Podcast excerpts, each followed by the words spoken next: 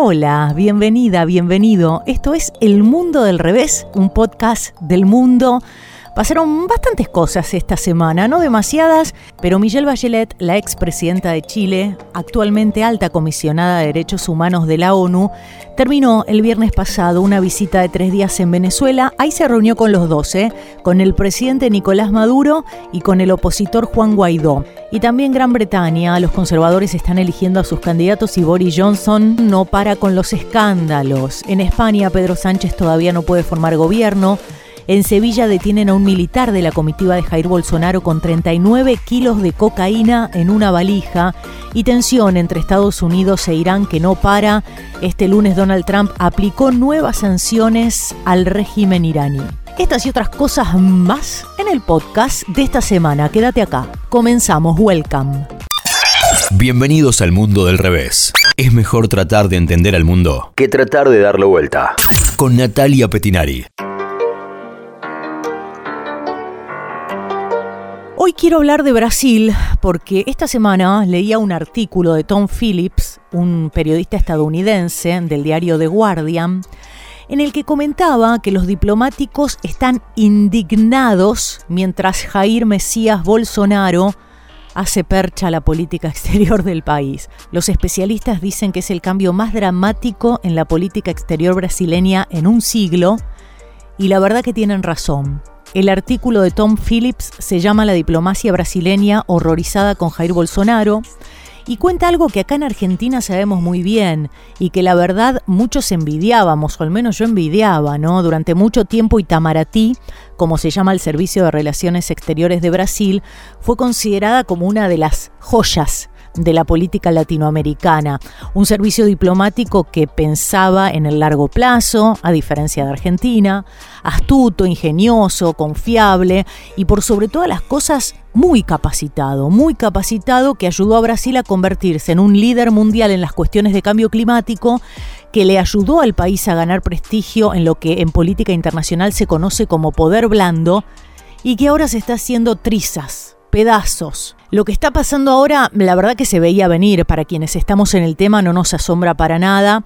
Y amarga, amarga, qué sé yo, es como que a tu compañero de clase le vaya mal. No sé, no te incumbe, pero no está bueno. El problema empezó con las personas, con quienes tomaron las riendas de la política exterior apenas asumió en enero pasado Jair Bolsonaro. Empezando por el ministro de Relaciones Exteriores, Ernesto Araújo. Araújo es un diplomático de carrera, funcionario de rango intermedio, no tiene una trayectoria destacada hasta su nombramiento, nunca había sido embajador ni tampoco había ocupado un cargo jerárquico en Itamaraty. Llamó la atención por excéntricas publicaciones pro-Bolsonaro en un blog que él tenía que había escandalizado a todo el cuerpo diplomático de Brasil. Araújo habla como un predicador, él califica la globalización como anticristiana, afirma que el calentamiento global es una conspiración marxista y el nazismo es un movimiento de izquierda para él. Tiene una admiración casi adolescente por la Nueva Italia, Hungría, Polonia, países todos gobernados por formaciones xenófobas, autoritarias, de ultraderecha. Ernesto Araújo es un hombre muy ideologizado que dice que Trump es un salvador de Occidente en contra del globalismo. Después, para entorpecer más las cosas, está el hijo del presidente, está Eduardo Bolsonaro, considerado por muchos como un canciller paralelo. Es quien oficia de interlocutor con Washington. Eduardo Bolsonaro es un congresista de treinta y cuatro años y hace poco Steve Bannon lo nombró el representante sudamericano del grupo de extrema derecha The Movement. The Movement aspira a ser como una internacional socialista, bueno, pero de extrema derecha, que se fundamenta en, en, en los principios de soberanía de las naciones, fronteras para los migrantes, alarmismo contra el Islam y resistencia al feminismo. ¿Y quién es Steve Bannon? Bueno, ganó fama mundial porque él dirigió la campaña electoral de Trump, fue su mano derecha hasta que Trump se enojó por unas declaraciones que hizo donde decía que era un traidor y un antipatriota por sus vínculos con Rusia, sumado a que seguramente a Trump no le gustó para nada el protagonismo que fue ganando poco a poco Steve Bannon, eh, que incluyó una portada de la revista Time que lo retrataba como el verdadero presidente en la sombra. Así que chau Steve Bannon. Y para consternación de muchos diplomáticos, Eduardo Bolsonaro, quien el año pasado declaró que el Servicio de Relaciones Exteriores de Brasil necesitaba una esterilización, parece incluso haberle ofrecido a Steve Bannon una participación para formular políticas. Así como escuchás. Y cuando Jair Bolsonaro realizó una visita de Estado a Washington en marzo ahora de este año, lo invitaron a la cena de la Embajada brasileña. Y la tercer pata en la conformación de este nuevo Itamaraty es Olavo de Carvalho. Tanto Eduardo Bolsonaro como Ernesto Araújo son discípulos de Olavo de Carvalho. Y definí vos, definí vos a este hombre. Definí vos a Olavo. Este, es brasileño, pero vive en Estados Unidos, en una casa en el bosque, en el estado de Virginia. Es un aficionado de la filosofía, autodidacta, es enemigo de las universidades, no mandó a sus hijos a la escuela, y él es un adepto y ama las teorías conspirativas. Carvalho se dedicó muchos años a la astrología y creó la escuela Júpiter. En el dos mil cinco se fue a vivir a Estados Unidos, atraído por los rednecks. Los rednecks son los blancos sureños norteamericanos de bajos ingresos, a menudo afectos a las armas. Carvalho tiene una colección de pistolas, revólveres, rifles de caza, y desde allí, desde su casa en el medio del bosque en Virginia, ofrece cursos online de filosofía que siguen miles de alumnos. Él dice que doce mil alumnos pasaron por sus cursos virtuales, que son pagos. ¿eh? Es un exitoso youtuber. Hay decenas de videos donde lo podés ver respondiendo preguntas a sus seguidores. Y entre los objetivos de Carvalho está el combate del movimiento gay. Cree que la resistencia al globalismo está en el nacionalismo estadounidense de Trump y en la derecha israelí también. Es enemigo acérrimo de George Soros y considera que Trump es un genio a la altura de Napoleón Bonaparte. No es chiste. Este, tremendo, ¿no? Los personajes que te estoy describiendo. Bueno, ellos son los que manejan ahora la política exterior del país más populoso de América Latina.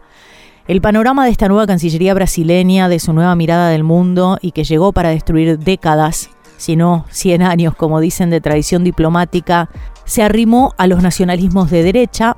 Donald Trump, el primer ministro de Hungría, Viktor Orbán, duda en Polonia, la admiración por el nuevo gobierno de Italia, el temor, por supuesto, de, de, de los diplomáticos históricos de, de Itamaraty es que esto aleje a Brasil de las principales democracias de Europa. Dicen de Cancillería: no tenemos nada para ganar con esto, solamente tenemos para perder. También Itamaraty está horrorizada con el daño potencial a los lazos con China. China es el mayor socio comercial de Brasil y este quizás es el tema principal que hace que los diplomáticos pierdan el sueño. En repetidas ocasiones Bolsonaro atacó Beijing y Araujo es famoso por su disgusto hacia lo que él llama la China maoísta. Brasil además ha abandonado su posición como líder del cambio climático y niegan que exista el cambio climático. Eh, ya hay muchísimas quejas, ¿no? con, con la explotación de la Amazonia. Se quejan, y con razón, que la retórica radical de Bolsonaro y sus puntos de vista acerca del ambiente y de los derechos humanos dañaron la imagen internacional de Brasil. En Medio Oriente enfurecen a sus socios tradicionales al abrazar a, a la Israel de Netanyahu, amenazar con mudar la embajada de Brasil a Jerusalén. Algunos también se preocupan, para sumarles al asunto ya que estamos, de la interferencia de Bolsonaro en los países latinoamericanos como Argentina. Vino a visitar Argentina y una de las cosas que dijo es: no voten a Cristina Kirchner. Y en Venezuela, bueno, este, está haciendo esfuerzos para derrocar al gobierno de Nicolás Maduro. Rubens Ricupero es un ex embajador de Brasil en Estados Unidos y uno de los críticos más abiertos a, a esta política exterior bolsonariana. Dijo que se siente indignado. En marzo dice que, que Bolsonaro reprendió a los embajadores porque no lo ayudan a, a, a deshacerse de la reputación que él tiene en el exterior de ser racista, homofóbico y dictador. Y Ricupero dice que es una misión imposible. Ningún embajador puede intentar alterar la realidad. Bolsonaro es lo que es. Dijo que algunos diplomáticos de alto rango estaban luchando para limitar el impacto de, de este nuevo gobierno. Están tratando de usar el idioma del clima para mitigar, atenuar los efectos. Pero este, la que se está haciendo es una tarea de mitigación, es lo que afirmó. Otras figuras moderadas de la administración, crucialmente el vicepresidente Hamilton Murao, también ha estado involucrado en la contención del daño. En mayo, Murao viajó a Beijing para reafirmar a los líderes de China la relación con este país. Fue recibido por el presidente Xi Jinping. Sin embargo, muchos en Itamaraty están retraídos, están temerosos de ser castigados por desafiar la línea de Bolsonaro. Desde enero, tres diplomáticos del más alto nivel que fueron ministros de Relaciones Exteriores bajo el gobierno de Dilma Rousseff fueron destinados a puestos menos prestigiosos como Croacia, El Cairo, Qatar. Otro funcionario de Cancillería dijo que esto está realmente mal, nunca fue algo común en Itamaraty que hubiera caza de brujas o despidos o traslados masivos cuando cambiaba de gobierno como un castigo. Y esto realmente era así. Eh, Brasil se caracterizaba por su política exterior, ¿no? Este, por eso Itamaraty era lo suficientemente fuerte para presionar a gobiernos en el sentido de que el país siga políticas de Estado a largo plazo, pero parece que ya no.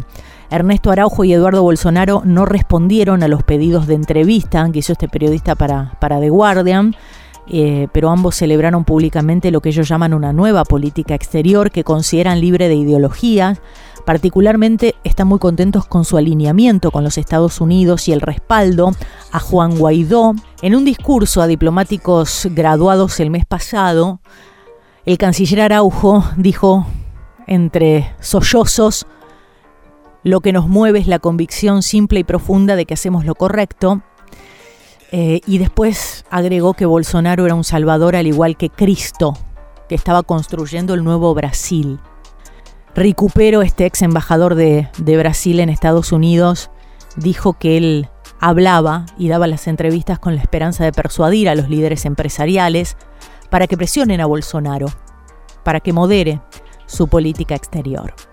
Y así están las cosas en el país vecino. La verdad que podría haber hablado de la crisis en Medio Oriente, Donald Trump e Irán, pero me pareció importante resaltar este artículo y tener en cuenta lo que está pasando en el país vecino, porque estamos al lado y porque por supuesto que, que la política exterior del país vecino nos influye. El mundo del revés, un podcast del mundo.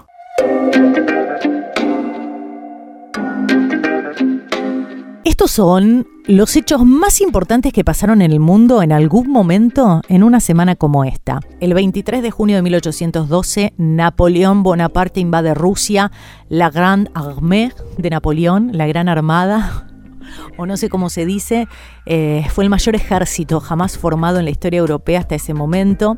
Cruzó el río de Niemen, enfiló camino a Moscú. Posteriormente, durante su exilio en Santa Elena, Napoleón recordó en sus escritos que tuvo el ejército más numeroso, dice esto, el escrito, que jamás haya luchado en Europa, fortalecido con tropas de Prusia, Austria y la Confederación del Rin, tenía bajo mi mando a cuatrocientos ochenta mil soldados. Eh, Napoleón invade Rusia después de tomar el control de casi toda Europa. Él sentía que el imperio ruso amenazaba sus planes, así que trató de ponerlo de rodillas, pero fue un error fatal. Napoleón quedó muy sorprendido por la gran resistencia popular a su invasión, que incluyó el incendio de Moscú, y dejó escrito esto, mirá. El ejército más amenazante no puede tener éxito en una guerra contra una nación decidida a ganar o morir. No tuvimos que preocuparnos de los lituanos, que eran espectadores indiferentes de lo que ocurría a su alrededor. Todos los que eran rusos étnicos dejaban sus casas cuando avanzábamos. En nuestro camino encontramos asentamientos arrasados o quemados, cuyos habitantes se habían unido contra el invasor. En mil novecientos doce, y con esto va a tener que ver la recomendación de esta semana, nace Alan Turing en Paddington, en Londres. Alan Turing es considerado como uno de los padres de la computación y precursor de la informática moderna. Él creó la que se conoce como la máquina de Turing. Durante la Segunda Guerra Mundial trabajó en descifrar los códigos nazis, particularmente los de la máquina Enigma. Se ha estimado que su trabajo acortó la duración de esta guerra entre dos y cuatro años. En mil novecientos cuarenta, Hitler visita París un veintitrés de junio y mira esto, porque resulta impresionante la cantidad de información que con el pasar de los años se va descubriendo o redescubriendo en torno a los nazis, a Hitler o a la Segunda Guerra Mundial. En mil novecientos cuarenta, el Führer descendió de, de su avión en el aeropuerto Le Bourget el veintitrés de junio, saludó a las personas que lo estaban recibiendo y se subió a uno de los autos de su séquito. Le dijo a sus principales acompañantes, dos arquitectos y un escultor, tomen nota de lo más hermoso que vean. A las seis de la mañana Hitler visitó la Casa de la Ópera, donde quedó alucinado, quedó alucinado. A las siete quince pasó por los Campos Elíseos. Dicen que a Hitler le agradó la Torre Eiffel, pero que no fue algo que le impresionara demasiado. A las siete cuarenta y cinco dirigieron sus pasos al Arco del Triunfo. Estar en ese monumento para Hitler fue la, la culminación de su triunfo sobre Francia, ¿no? La materialización de, de esta conquista. A las ocho y cuarto fueron a la Iglesia de los Inválidos. Allí Hitler no podía despegar la vista de la tumba de uno de los grandes generales de la historia, Napoleón Bonaparte. A las ocho y media de la mañana vieron de lejos a Notre Dame, Saint-Chapelle y el Louvre. A las nueve de la mañana, Sainte-Croix, o como se dice, Sagrado Corazón, la iglesia de Sagrado Corazón, fue el último punto del recorrido.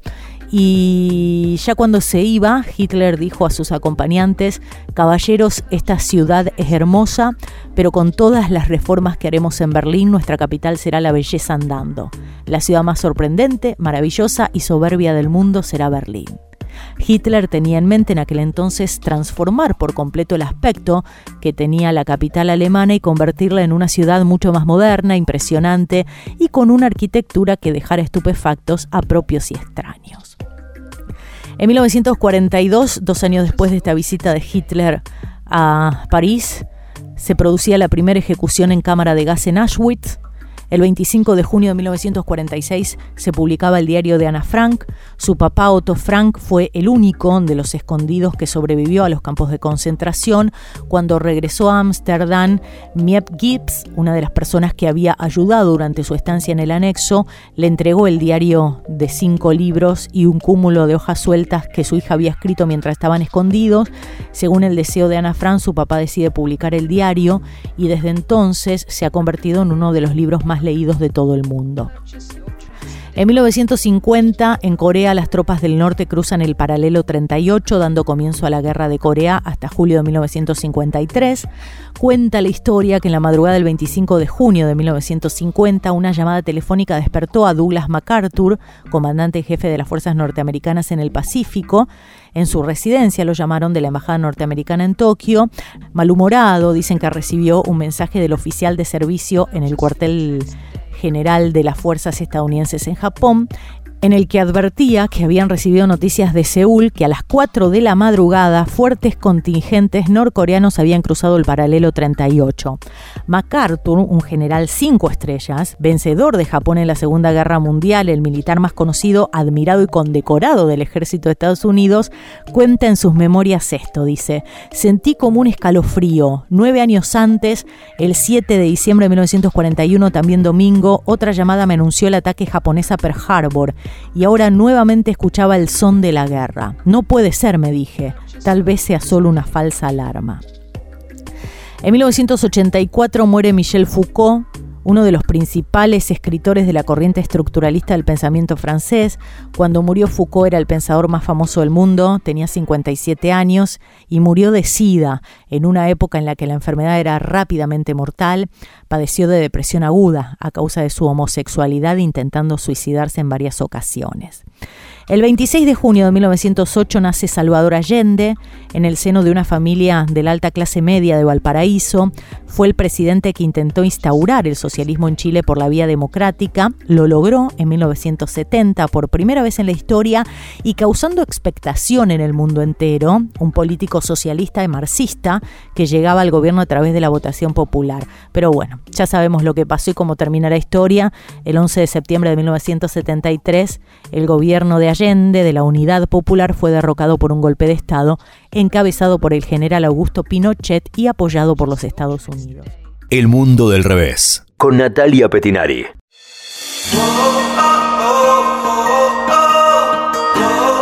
Estas son las cinco noticias internacionales más importantes que pasaron esta semana.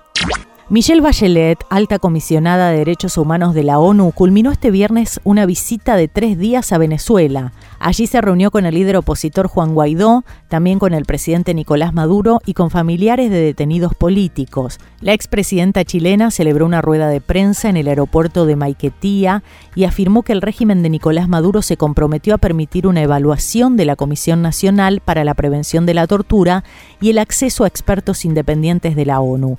Además, Bachelet reconoció la escasez de medicinas y alimentos en Venezuela, también el aumento de la mortalidad por la crisis alimentaria y hospitalaria. Comentó que fue profundamente doloroso escuchar testimonios de víctimas de graves violaciones de derechos humanos o de violencia política por no ser partidarios del gobierno. Gran Bretaña reapareció Boris Johnson. Fue su primera aparición mediática después de su violenta pelea doméstica con Carrie Simons en su departamento del sur de Londres en la madrugada del jueves a viernes. Aunque se negó a hablar de la pelea con su novia, su mutismo había comenzado a afectarlo en los sondeos en plena campaña para intentar ser ministro británico y librar el Brexit con o sin acuerdo el treinta y uno de octubre próximo.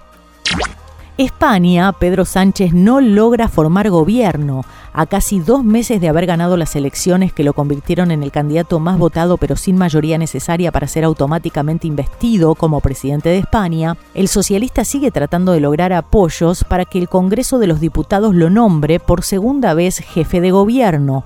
La suma de los ciento veintitrés diputados del Partido Socialista Obrero Español, más los cuarenta y dos que obtuvo Pablo Iglesias de Unidas Podemos, el aliado más lógico del socialismo, no le alcanzan para lograr la mayoría de ciento setenta y seis escaños, que es la mitad más uno de los trescientos cincuenta miembros del Congreso de los Diputados que convertiría a Sánchez en presidente. Detienen en Sevilla a un militar de la comitiva de Jair Bolsonaro con treinta y nueve kilos de cocaína en una valija. La Guardia Civil detuvo en el aeropuerto de Sevilla a un militar brasileño que formaba parte de una expedición de avanzadilla previa al viaje programado a Japón por el presidente brasileño Jair Bolsonaro. Según informaron fuentes de la Guardia Civil, los hechos sucedieron el martes al mediodía en el aeropuerto hispalense, donde había hecho escala un avión que volaba a Japón. Era parte del viaje programado por el presidente de Brasil al país nipón en ocasión de la cumbre del G veinte que comienza el viernes. Bolsonaro emitió un mensaje a través de su perfil oficial de Twitter informando de que ordenó al Ministerio de Defensa de Brasil la inmediata colaboración. Tensión entre Estados Unidos e Irán. Este lunes Donald Trump aplicó al régimen iraní una última ronda de sanciones que afectan al líder supremo Ayatollah Khamenei. El presidente iraní Hassan Rouhani consideró que en la Casa Blanca hay un problema de retraso mental. Voceros del gobierno dijeron que las sanciones son estúpidas. También remarcaron que Estados Unidos acaba de cerrar el camino diplomático a una eventual negociación. Después de esto, el presidente norteamericano tuiteó que ante cualquier ataque de Irán a cualquier cualquier cosa de Estados Unidos, se van a encontrar con una fuerza grande y aplastante, y dijo que en algunas áreas aplastante significará aniquilación. Trump aseguró además que el liderazgo iraní no entiende el significado de las palabras bueno o compasión. Lamentablemente, dijo el presidente norteamericano, lo único que entienden es fuerza y poder, y los Estados Unidos son por lejos la fuerza militar más poderosa del mundo, con uno coma cinco billones de dólares invertidos solo en los últimos dos años. En tanto, Irán abandonará a partir del siete de julio otros dos compromisos más tomados en el marco del Acuerdo Internacional sobre su programa nuclear. El mundo del revés. Y vamos a la recomendación de esta semana, eh, que tiene que ver con el nacimiento, un veintitrés de junio de mil novecientos doce, de Alan Turing en Paddington, en Londres. Es la película El Código Enigma, donde se cuenta la historia de su vida. Antes de la biografía que escribió Andrew Hodges en mil novecientos ochenta y tres, que se llama Alan Turing de Enigma, nadie sabía nada, o, o pocos sabían sobre el papel que Alan Turing tuvo en la derrota de la máquina criptográfica alemana. Turing falleció en mil novecientos cincuenta y cuatro. Las críticas a esta película es que tiene muchas inexactitudes. Eh, por eso ha sido muy criticada. Pero mira, yo te la recomiendo igual al Código Enigma. ¿Por qué? Porque la base está. ¿Eh? La base está, yo creo que es una película muy linda, más allá de estas inexactitudes, pero que creo que no hacen al todo. ¿eh? Turing era un hombre delicado, extremadamente tímido, tenía un leve tartamudeo, que por ahí en momentos de mucho nerviosismo se le escapaba. Critican que esto no se ve en la película. Turing era homosexual, fue condenado por su homosexualidad en mil novecientos cincuenta y dos y Turing eligió la terapia hormonal en lugar de la cárcel, pero abandonó el tratamiento en el cincuenta y tres, un año antes de morir. Eh, hay otra biografía que es de Copland, que, que dicen que habló con los familiares y amigos de Turing e indica que no hay pruebas que muera por morder una manzana con cianuro. No dejó ninguna carta de suicidio tampoco, no hay constancia de que pareciera deprimido en aquella época, Copland dice que la muerte fue un accidente de laboratorio porque Turing estaba realizando experimentos con cianuro.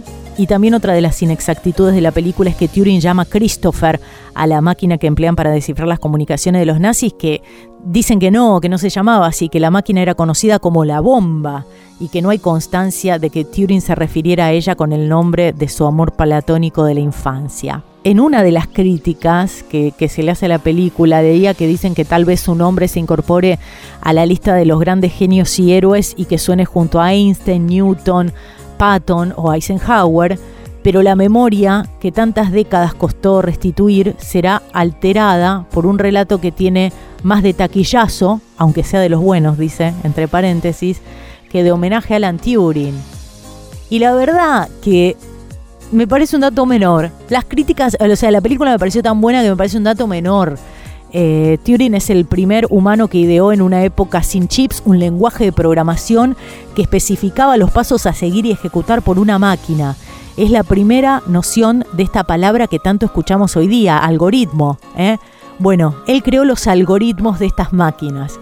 En el dos mil nueve, el primer ministro británico eh, de entonces, era Gordon Brown, se disculpó formalmente por el proceso que se llevó en contra de Turing. En el dos mil trece la reina Isabel le concedió el perdón póstumo. Este perdón real eh, es el final de una campaña emprendida por sus familiares y amigos, apoyada por científicos como Stephen Hopkins, aunque la carta de disculpas de, del primer ministro fue bien recibida, el indulto no tanto, porque quedaban afuera muchas otras personas que también fueron condenadas por lo mismo y ya fallecidas. Y es así como en el dos mil dieciséis cursa en el Parlamento británico la iniciativa para crear la ley Turing, que serviría como ley de amnistía para estos hombres condenados por su, por su sexualidad. Este, así que te la recomiendo que la veas, El Código Enigma. El cine es el cine, y la vida es la vida, y la vida no es el cine, y el cine no es la vida. Y para mí, esta película es excelente, más allá de estos errores, pero nos acerca a la vida de este genio de la computación, y sirvió para que hoy estemos hablando de él. Así que yo creo que nada más que decir. Si querés averiguar más sobre la vida de Turing, por supuesto que lo podés hacer, no basándote en la película, pero no te la pierdas. No te la pierdas porque es una película maravillosa. La recomendación de esta semana, entonces, El Código Enigma. El Mundo del Revés, un podcast del mundo. ¿Tenés ganas de hacer la próxima recomendación de la semana que viene? Mándame un mensaje a mi Instagram, Nati Petinari. Nati con i latina, Petinari con doble T. Y hasta acá llegamos ¿eh? esta semana. Que te encuentren días de sol, está fresco en Argentina, días frescos y de sol. ¿eh? ¿Te parece? Sin humedad, hasta la semana que viene. Esto fue El Mundo del Revés. Es mejor tratar de entender el mundo que tratar de darle vuelta. Hasta la próxima.